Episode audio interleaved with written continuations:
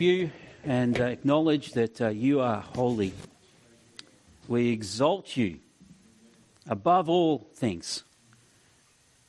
Above all things.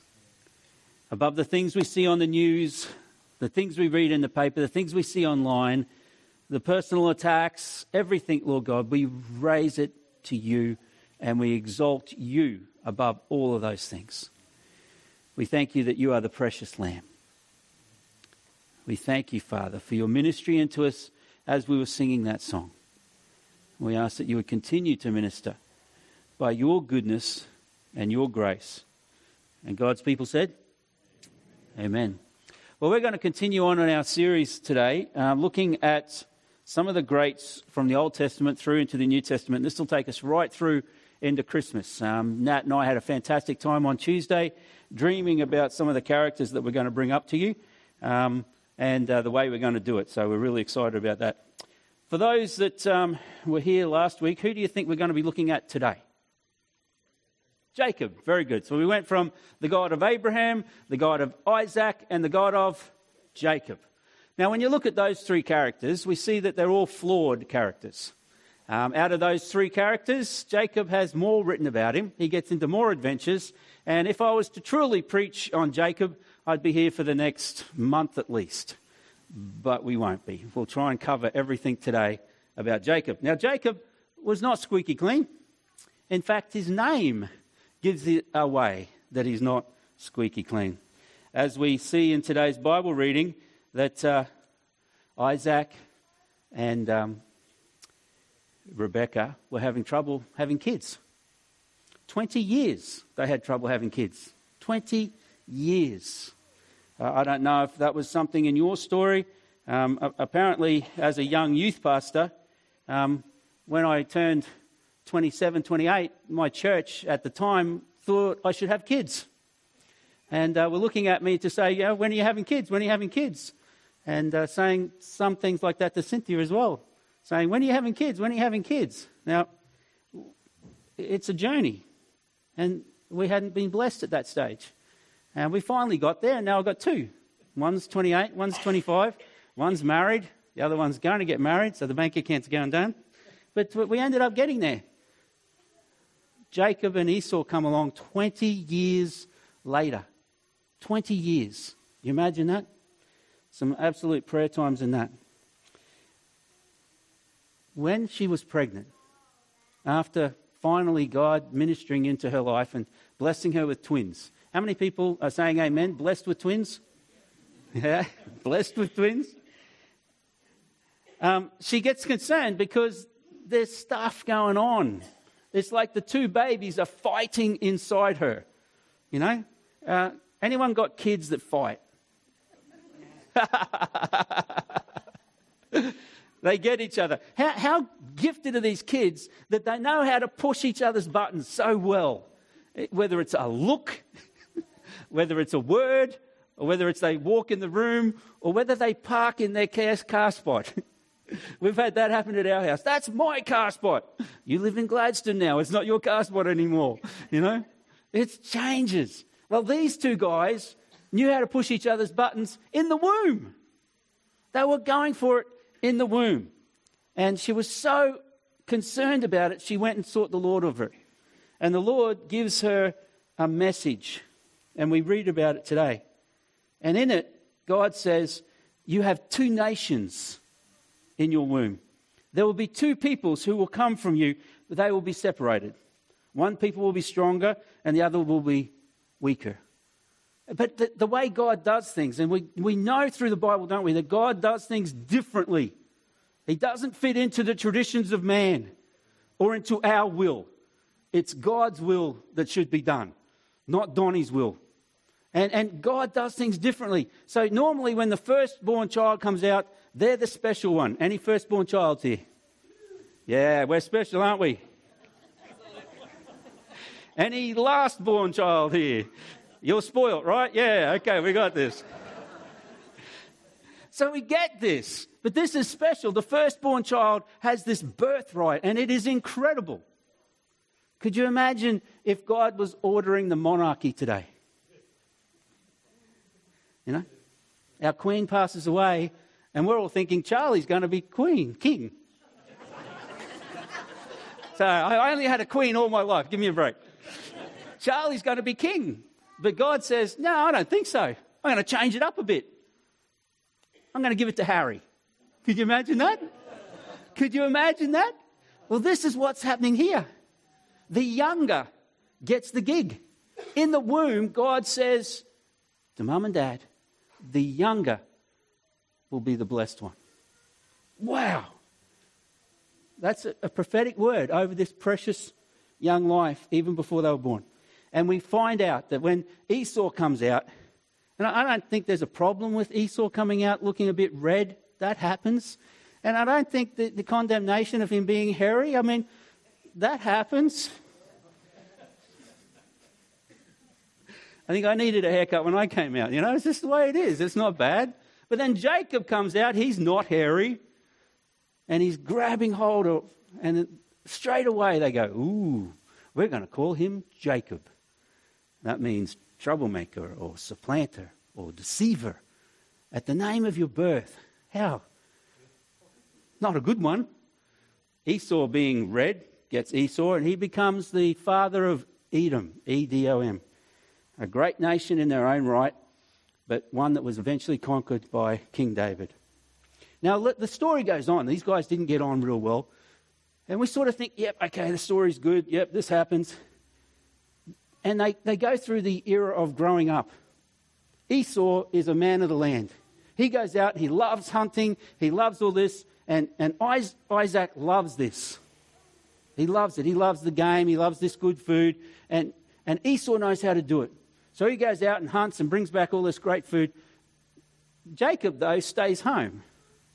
And, if I paint the picture for you, Esau loves fishing, he loves the football, he loves surfing, he loves being out there. He would have struggled during COVID.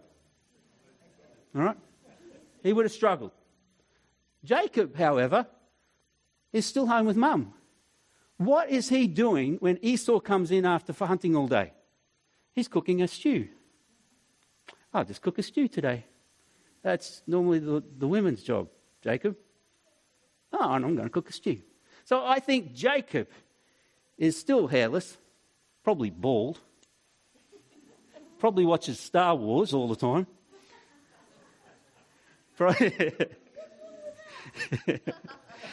probably is a geek on the computer, knows how to do the computer and stuff and everything. He's, he's probably in that vein. He stays home all the time. And he's a bit of a mummy's boy. I don't like him. I'm, I'm, I'm an Esau fan. I like Esau. You like Esau? Right. But this thing happens, and Esau comes home, and, and then you see a part of why God was going, yeah, no, this is not the right guy. Because he comes home and he's hungry. Now, I don't know how hungry he is, but he's really hungry. And he sees some of the stew that Jacob's cooking up. And the Bible is so descript of this stew. Guess what they call it? Red stuff. red stuff. There's some red stuff.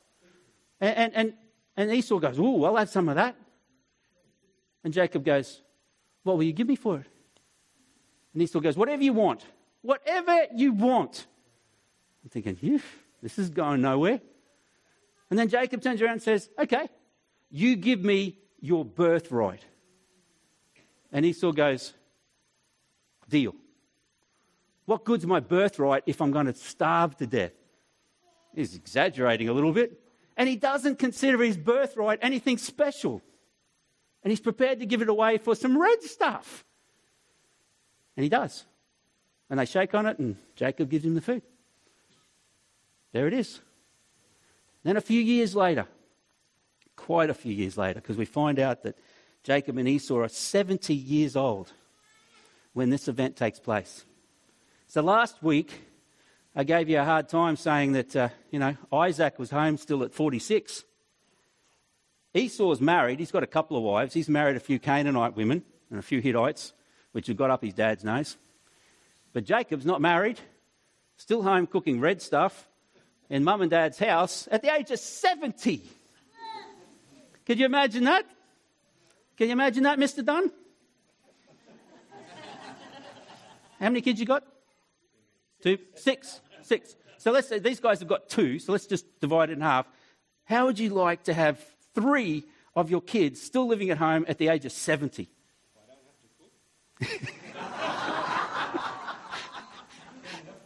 Who's cooking the red stuff out of the kids? Who's cooking the red stuff?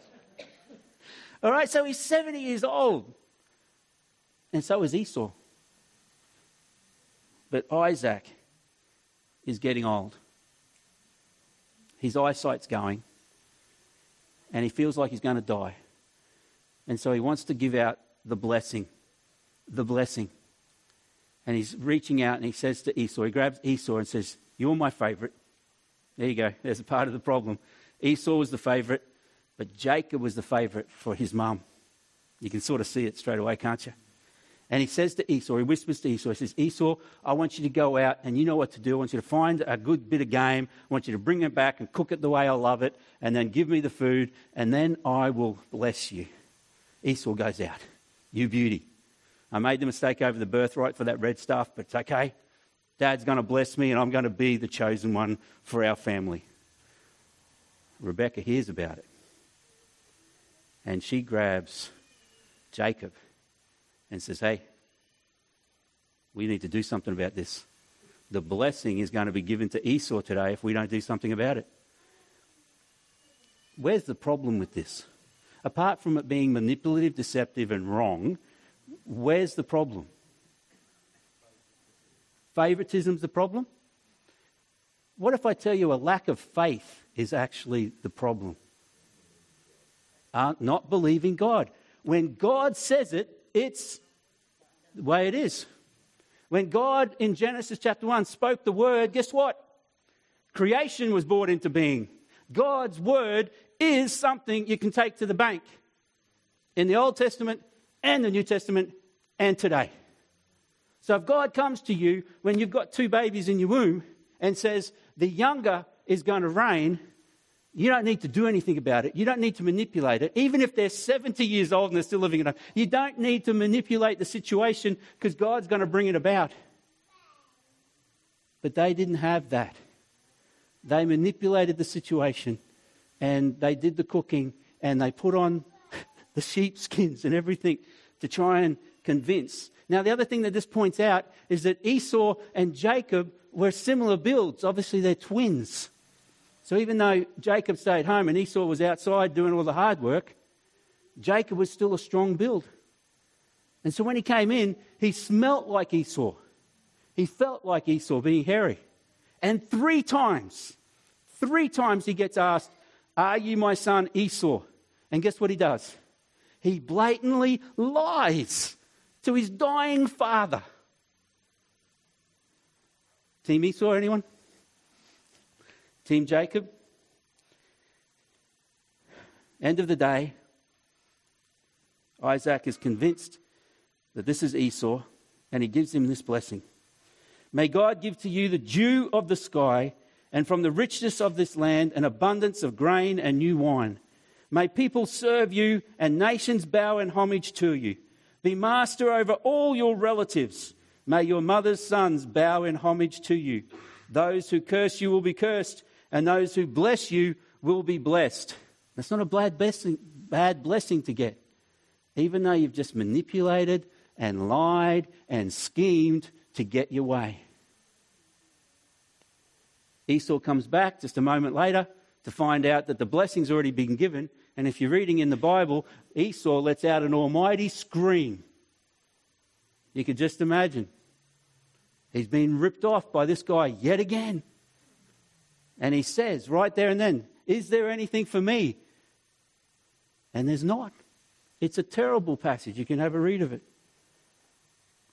And then what happens is Esau swears that once his dad dies, his brother is. So Rebekah convinces Isaac to send Jacob away. Under what disguise? Under the. He's not married yet, and if he stays here, he's going to marry one of those other women, and we don't want that. We want him to go away and marry a good woman. My brother Laban is over back home. Go over there. I'm sure there's some good kids over there. So off he goes. Off he goes. Jacob's on his journey. And on this journey, after just ripping his brother off and lying to his dying father, God meets with him. I don't know about you, but if I was God, that journey would have been the most torturous journey in his life.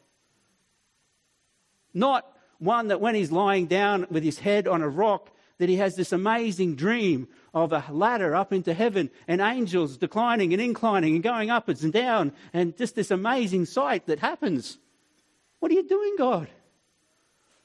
You're blessing this scheming little ratbag. And then when he gets to where he's going, he meets the girl of his dreams straight away. There's a little bit of Laban giving as good as he gets. And he has to work an extra seven years to get the girl of his dreams.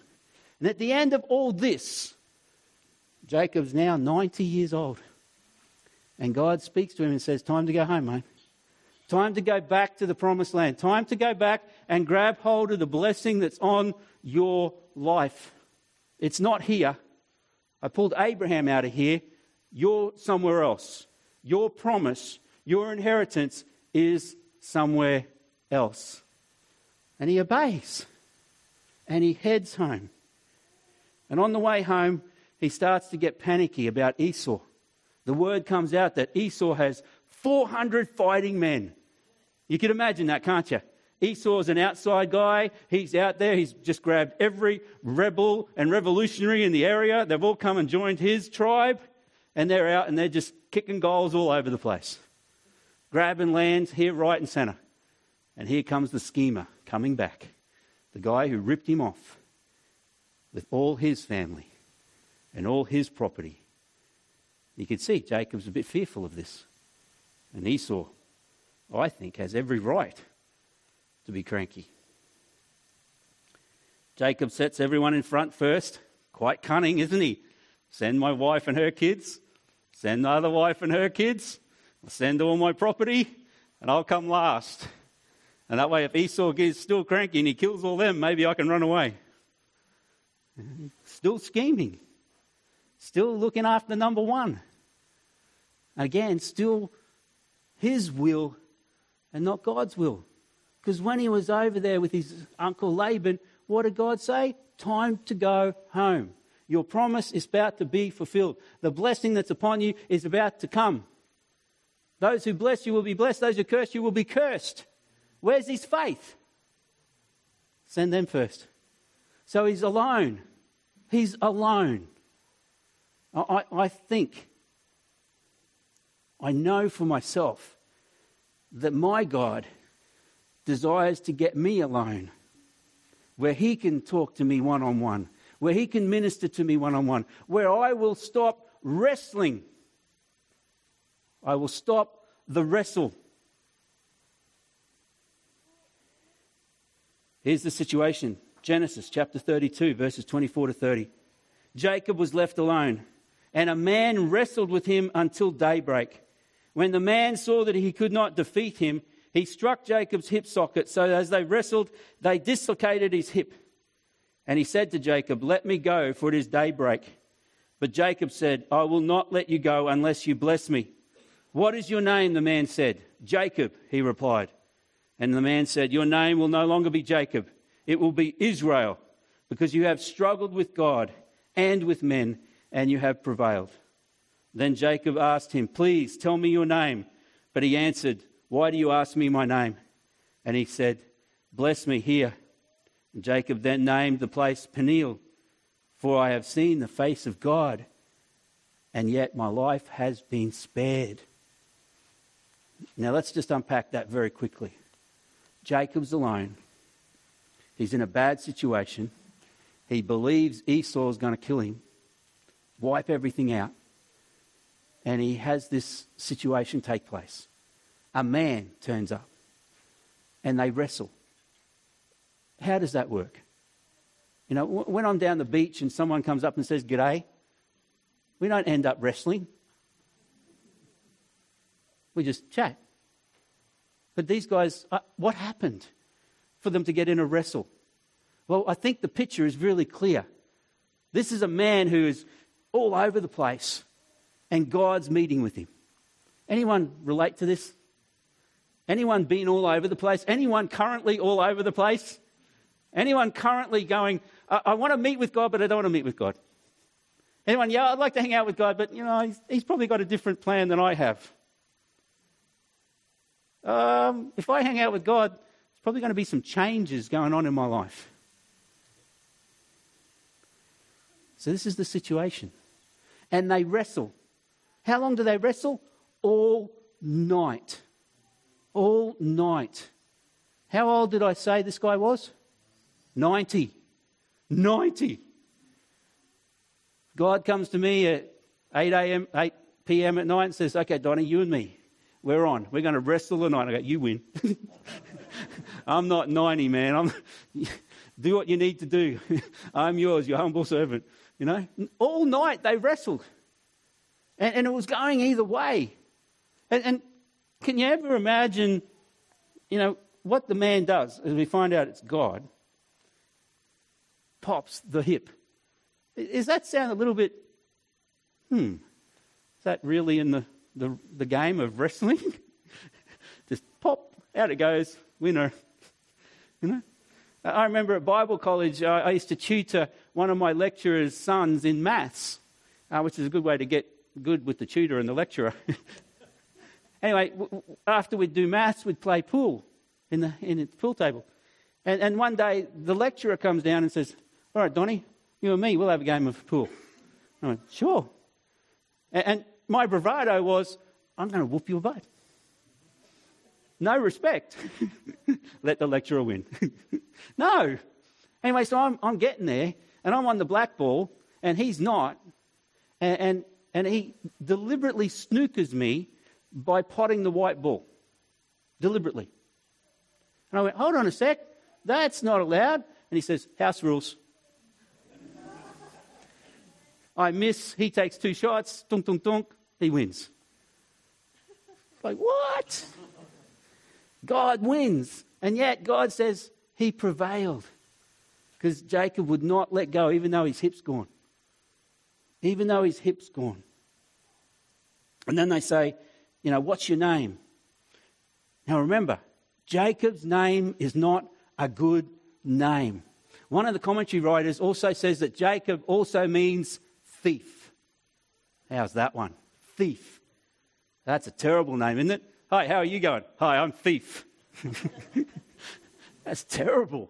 Hi, I'm manipulator. Hi, I'm deceiver. Hi, I'm supplement. You know? That's what it means, Jacob. Hi, I'm Jacob. And we read, you know, when God says, What is your name? We read Jacob says, My name is Jacob. Or does he go, My name is Jacob? Or do you go, My name is Jacob. I reckon it was the latter. My name is Jacob. I am a conniving so and so. I ripped my brother off. I lied to my dying father, who I will never see ever again. I am a bad person. My name is Jacob. And God turns to him and says, No, you're not. No, you're not. Your name is Israel. You are a prince of God. You are a prince of men. How many of us need to hear that from God today? You are not what your past has declined you to be. You do not need to live up to the sins of your past, or in Jacob's case, live down to them. You can be set free from it, and you can hear God's voice say to you loudly and clearly, You are Israel. You are the prince. You are my chosen one.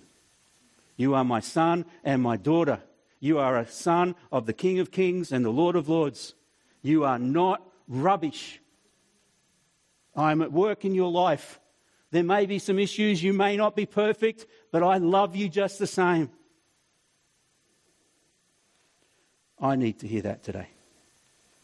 Jacob comes face to face with his God and with himself and he meets through this situation. You see, Jacob's go to is how can I fix everything? How can I connive this? How can I manipulate this? I'm a fixer. I like to fix stuff. When there's a fight going on in my family, I like to fix it. Some of my, my answers to fixing things are really bad, though. They're really, aren't they, honey? I come up with some doozies. Absolute doozies. Oh, mate, I do. How many people are fans of red arrow lights? Red arrows? You know what the lights? Red arrows? Any, anyone on page with me now? Red arrows? Turning lights, yes? I hate them. I hate them. This one up here, I spend half my life sitting at that red arrow. And the other half of my life, I sit at the one outside my house trying to get on the Nicklin Way. But I've got a plan. I'm going to fix them. Cynthia doesn't like my plan. She's promised to visit me in jail. You see, we're fixers. We try to do this. Jacob was trying to do this. And this time he said, No, nah, I got nothing. I need you, God. He's 90 years old. He wrestles with God all night. But you know what? God's not actually there for the fight. You get that? God's not really interested in the fight. God gets ticked off at the fight and goes, Yeah, man, I'm over this. Hip, bonk. Jacob was the one wrestling, God wasn't. Because think about that. When you go into a situation with God, who's going to win? God. He's the King of Kings and Lord of Lords. He's the creator of the universe. He is the ultimate. You go into a situation and holding a pair of twos, and he's got a, slate, a straight royal flush. gotcha. For those that don't know cards, I'll use another example later on. God wants to give Jacob exactly what he needs, which is the blessing, but it's not a blessing that Jacob thinks he needs, but it's a change of name from Jacob to Israel. God wants Jacob to admit his failure. He wants him to realize that without God, he is nothing. He is no longer to be a supplanter, a manipulator, or a thief. God says He wants to do something amazing in and through his life. That he's no longer that thief, but a prince. It's a little bit of a Aladdin, isn't it? No longer a thief, but a prince. You see, Jacob, as a prince, strived with God and with man, and he wins. Not because he manipulated God, but God saw that his humility when he said, What's your name? And that is why Jacob got the victory. And that is why when we come to communion today, we can stop and realize what God's actually doing. You see, the first Passover is the people of Israel getting ready to leave their past behind and to go off into the promised land to not do things Egypt's way anyway, but to go God's way. And then when Jesus grabs hold of the communion time, the Passover meal, he grabs hold of it and he says, This is no longer meant to be your will, but my will. And my will is to do the will of the Father, and that is to go to the cross. And as I go to the cross on your behalf, this cup and this bread will be the one that opens the way for the promise that has always been there from Genesis chapter 12 through all the prophets, the promise for God's people. There is redemption, there is healing, there is forgiveness of sin, there is God's grace and mercy for you and for me. And we get to remember it during the cup and the bread we get to realize that I'm no longer Jacob as I take the cup and the bread. We get to realize that we are truly Israel. We are truly sons and daughters of God because of what Jesus did on the cross, because our sins are forgiven. If you're sitting there today thinking, no, no, no, my sins aren't forgiven, then please can I drive that home even more? Your sins are forgiven. And as you drink the cup and as you eat the bit of bread, you can just say, Thank you, God, for forgiving me. Thank you for everything I've ever said, thought, or done is covered by the blood of the Lamb. It's what Ollie prayed. It's what Ollie prayed at the beginning. that whatever we've thought, said, or done is under the cross. That all of us today, because of this simple time, as we remember and have that opportunity to cry out to God, no matter what it is.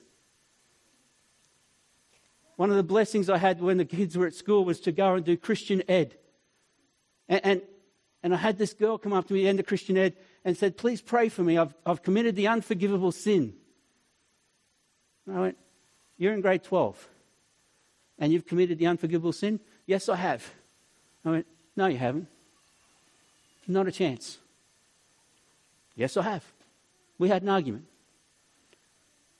And then I sat down with her and tried to explain to her, tried to get her to share with me what the unforgivable sin is. See, if you're living and breathing, you haven't done the unforgivable sin. You haven't done it. I believe the unforgivable sin is to go to the grave with an unrepentant heart. Because you go beyond God's goodness and grace. You're breathing, you've got an opportunity to say, Father, forgive me. No matter what you've done. I know it's one of the great challenges that a guy on a cross who's a robber and a thief who's being executed can turn to Jesus and say, Yeah, I believe. And Jesus turns to him and says, Trust me when I say this, you will be today with me in paradise. God's word to the guy on the cross dying. God's word through the communion and the cup for you and for me. Our sins are dealt with. You don't need to walk around with your past. You can say goodbye to Jacob and hello to Israel. You are a son and a daughter of Almighty God. Today, as you take communion, may you know that. May you experience that. Can I have the servers come?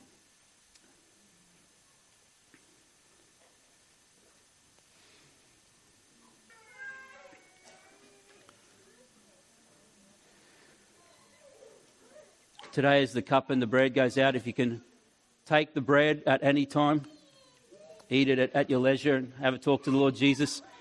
But if you can hold on to the cup, and we'll all take it together, symbolizing unity, symbolizing that we are the body of Christ.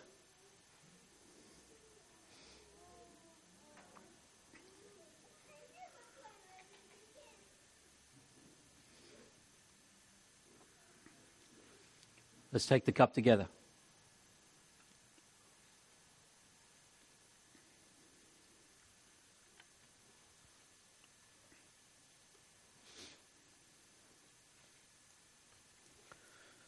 So, where to for you and for me, moving forward from today to tomorrow? Is there something that God wants to release in your life and in my life? I know that God is wanting to do something in and through my life. I know it without a shadow of a doubt. And I know I need to humble my heart. I need to come humbly before my God. For He has been waiting for me to stop, to rest, and to be still in His presence. Maybe you know the same. You see, I've got a name. And many of you know me by a name. But that name doesn't define who I am. Yesterday I met with a young couple from Beenleigh. Their pastor is Steve Twyble, Art's son. Uh, Steve can't do weddings apparently. So they need someone to do the wedding. So this is Lorraine and Arthur's granddaughter, Rachel, and her betrothed, Jonathan. So I sat down with them and went through all the notice of intent for marriage. And a uh, lovely couple, by the way. Awesome couple. Congratulations. And as I'm signing it, because it's going to the government, I sign Reverend D.G. Johnson. Only when I sign things for the government do I write Reverend D.G. Johnson. I'm pretty sure none of you have got a letter from me saying Reverend D.G. Johnson. If you want one, put your hand up, I'll give you one. But see, Reverend is not my name. I do get my son in law to call me Reverend, but that's a different thing. See, some of you know me as Pastor Donny, but that's not who I am. I am a pastor, yes. but I'm more than that. The surf club knows me as Chappie, and so does the hospital and the football club. But I'm more than that. I'm more than that name. And I need to be able to rest in God on those things. And you're more than that name that you sometimes feel you go by. Yesterday, as I was on the beach doing my chaplaincy thing there and handing out Chupa Chups to the lifesavers, I met a guy uh, again that I've met many times over 18 years. You see, for 35 years, he was a concrete um, fixer and builder. Anyone know that there's a, such a thing as concrete cancer? Anyone suffered with concrete cancer? Oh, please don't go there. It's terrible and it's really expensive. So he's quite well to do, even though he's, I work with concrete. Really? That's it? Yep. And he's got a great company. But for all those years, he was often known as the concrete man and, and as the boss of a concrete company and a well to do business. But he's three years older than me and he's going into retirement. And now he's got to fix up who he is. Is he just the boss of a concrete company that's well to do? Or is there something more about who he is? And we had a great chat. And he flipped it on me and said, Same for you, young man. Three years older than me, he calls me young man. Same for you. You're more than your job, you're more than that. Figure it. So, what about you? What is it that God is saying to you today? What name is He saying to you? What are you hearing from God today? Precious daughter? Precious son? Forgiven? May you hear God's voice today. May you know His love, His grace, and His mercy is complete. Our past does not need to define us. Today is a new day. Behold, the old is gone and the new has come. May the Holy Spirit fill each and every one of us anew to empower us to do what God has called us to do. I'm now going to call on two very special young people to come and give the benediction. Up you come, ladies. We've figured out that uh, one of them had a birthday this year, and she's got an eight in her birthday, and I've got an eight in my birthday Is that right? Have I, have I got that right? Are you eight this year? You've already turned eight, yes. You're ready to turn nine, though, aren't you?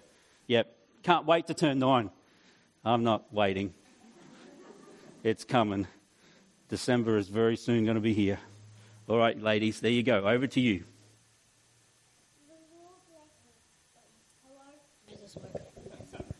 It's not working? Yeah, Brendan is in control. Testing one, two, three. See, it is working. Hello. There you go. The Lord bless you. The Lord bless you and keep you. The Lord make his face shine on you. And, and be gracious to you.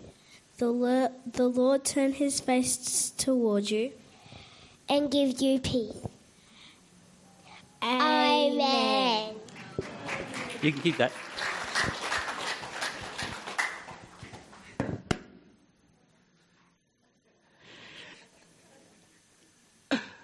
That wasn't that worth coming for? Um, please join with us in our last song. It's a beautiful song about blessed assurance, Jesus is mine. It's great and it's something we know. Um, please, can you stay and join us for morning tea? we really do want to get to know each other. And uh, if you've filled in bingo, time to find five people to sign that card for you and come and see me at the front, and I'll give you some chocolate. All right. God bless you one and all. Over to Randall and the team.